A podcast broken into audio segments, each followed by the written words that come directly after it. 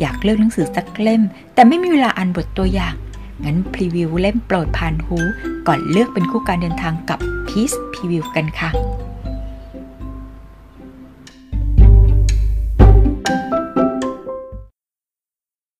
สวัสดีค่ะยินต้อนรับเข้าสู่พีซพรีวิวมาเลือกเล่มโปรดผ่านหู เป็นเพื่อนคู่การเดินทางกันค่ะ มาระทึกใจกับบทตัวอย่างของช้างอัน 12 ชั่วยาม เขียนโดย มาปอยง แปลโดย สินโปหยงชุน EP ที่สองหอสังเกตการเป็นศาลาสูงทำด้วยไม้ทาสีดำ สูงเกินแปดจัง ตั้งตารางงานอยู่ตรงกลางตลาดตะวันตก อยู่บนนั้นสามารถมองลงมาเห็นความเคลื่อนไหวทั้งตลาด บนหอมีพลเฝ้าระวังประจำการ คนเหล่านี้ล้วนผ่านการคัดเลือกอย่างเข้มงวด สายตาคมกลิบ ความเคลื่อนไหวใดๆในเมืองล้วนไม่อาจหลุดลอดสายตาพวกมัน นับแต่ชุยลี่หลางและเฉาพ่อเหยียนเข้ามาในเมือง ก็ถูกหอสังเกตการจับตามองตลอดเวลา เมื่อเห็นสัญญาณมือของชุยลี่หลาง ผลเฝ้าระวังผู้หนึ่ง เหยียดกายตรง หยิบธงสีดำล้วนหนึ่งผืนขึ้นมา บอกไปทางทิศตะวันออกสามครั้ง ก่อนจะทำซ้ำอีกสามเที่ยวชั่วเวลาดีดนิ้วสองครั้งผ่านไป หอสังเกตการด้านตะวันออกห่างออกไป 309 อีกหอหนึ่ง ก็โบกธงดำเช่นเดียวกัน ต่อจากนั้นหอสังเกตการด้านทิศตะวันออกถัดไปอีก ตอบรับอย่างรวดเร็ว หอหนึ่งรับและส่งเช่นนี้ต่อเนื่องชั่วเวลาดีดนิ้วหลายสิบครั้ง ข่าวสารธงดำข้ามถนนใหญ่ไปหนึ่งสาย จากตลาดตะวันตกส่งไปถึงกวางเต๋อฟางที่อยู่ทางตะวันออก มุมตะวันออกเฉียงเหนือของกวางเต๋อฟาง เป็นที่ทำการของศาลว่าการจริงเจ้า ด้านข้างเป็นวัดฉือเป ระหว่างสถานที่ทั้งสอง มีสวนข้างที่ไม่สะดุดตาแห่งหนึ่ง ที่นี่เคยเป็นบ้านเดิมของซุนซือเมียวในวงเล็บ ซุนซือเมียว คศ541ถึง682 หมอเทวดาผู้มีชื่อเสียงสมัยสุยและถัง ได้รับขนานนามว่า ราชันโอสถ ทว่าบัดนี้ไม่เหลือล่องรอยของราชันโอสถแล้ว ที่มาแทนคือหอสังเกตการใหญ่สีดำหน้าเกรงขาม ตั้งตรงงานอยู่ในลาน สูงใหญ่กว่าหอสังเกตการอื่นค่อนข้างมาก ผลเฝ้าระวังบนหอเห็นธงดำโบกอยู่แต่ไกล จึงจดบันทึกสีธงกับจำนวนครั้งที่โบก ลงบนแถบไม้อันหนึ่งโยนลงพื้นอย่างรวดเร็ว ด้านล่างหอพลส่งสารร่างสูงใหญ่ผู้หนึ่ง รับแถบไม้เอาไว้ รีบวิ่งไปส่งที่นอกตำหนักอันโออาสว่างสวัยซึ่งห่างออกไป 39 ด้านหน้าของตำหนักใหญ่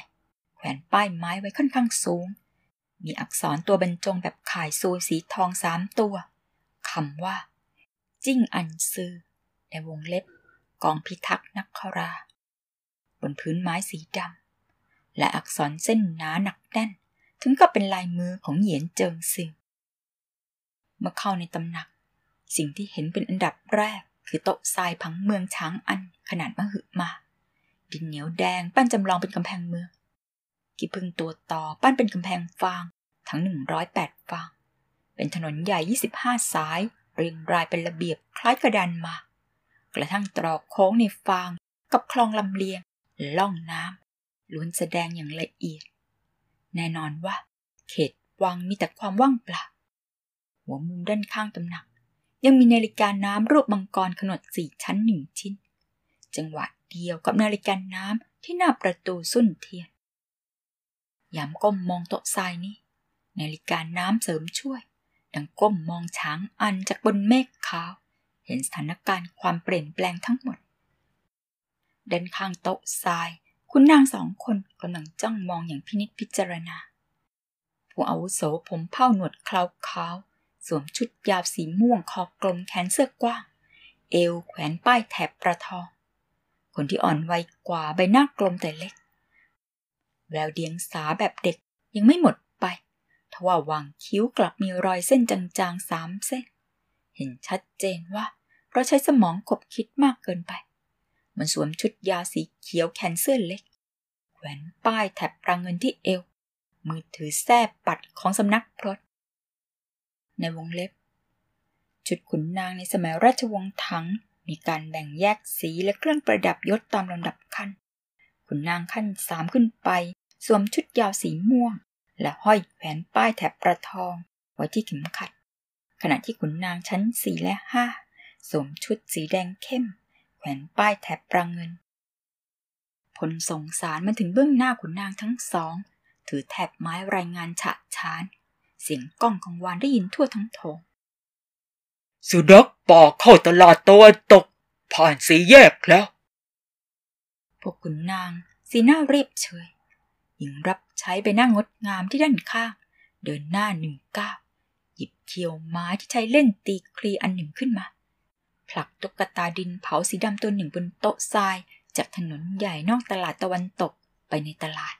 สอดคล้องกับตำแหน่งของซุนลิ่วหลางและเฉาพ่วยเยียน ในห้องทงเงียบและกดดันอยู่ชั่วครู่ชายหนุ่มเอ่ยปากยังถามขึ้นก่อน ผู้ตรวจการเฮ้อหลังจากถามซ้ำหลายครั้ง ผู้อาวุโสจึงลืมตาขึ้นฉางหยวนจัดวางกำลังอย่างไร ชายหนุ่มยิ้มเล็กน้อยใช้แส้ปัดชี้เบี่ยงต๊ะทราย ทุยที่นำกำลังไปด้วยตัวเอง กองพลหลีเปิลห้าสิบนาย แฝงตัวอยู่ในตลาดตะวันตกแล้ว รอเพียงลิ่วหลางส่งข่าวออกมา ทุยที่จะพังประตูเข้าไปจับพวกมันทันที วงล้อมด้านนอก มีมือปราบปู้เหลียงเหลินของอำเภอช้างอัน ร้อยกว่านายเฝ้าอยู่ทุกตรอกส่วนตลาดตะวันตก อาหารเวรยาม สามารถปิดตายทั้งสองประตูทุกเวลากำแพงเหล็กสามชั้น การไล่ล่าครั้งนี้ไล่หนทางหนีรอดแม้แต่น้อยหญิงรับใช้วางตุ๊กตาดินเผาสีแดงทีละตัวอย่างรวดเร็ว ตามตำแหน่งที่แท้ปัดชี้ไปบนโต๊ะทรายหุ่นสีแดงอบร้อมหุ่นสีดำเอาไว้แน่นหนาทันทีทันใด ลูกสุนัขป่าเหล่านี้ เข้าใจว่าปลอมตัวเป็นพ่อค้าสู้เธอ ใช้เงินซื้อคนในเมืองก็สามารถตก ตาปิดฟ้าข้ามทะเลสำเร็จ หารู้ไหมว่า ตั้งแต่ต้นจนปลายนั้น พวกเรากำลังตกปลา ผู้วางแผนลงมือต่อเป้าหมายที่ไร้การป้องกันไร้เหตุผลที่จะไม่ชนะ ชายหนุ่มเก็บแส้ปัด เชิดคางเล็กน้อย เห็นชัดว่ามั่นใจยิ่งนัก ผู้อาวุโสรับคำดังอืมหนึ่งครา หลับตาลงอีกครั้ง ไม่ตอบรับไม่ปฏิเสธ เป็นระยะไม่นานนักพลส่งสารผู้มีเสียงก้องกังวาน วิ่งเข้ามา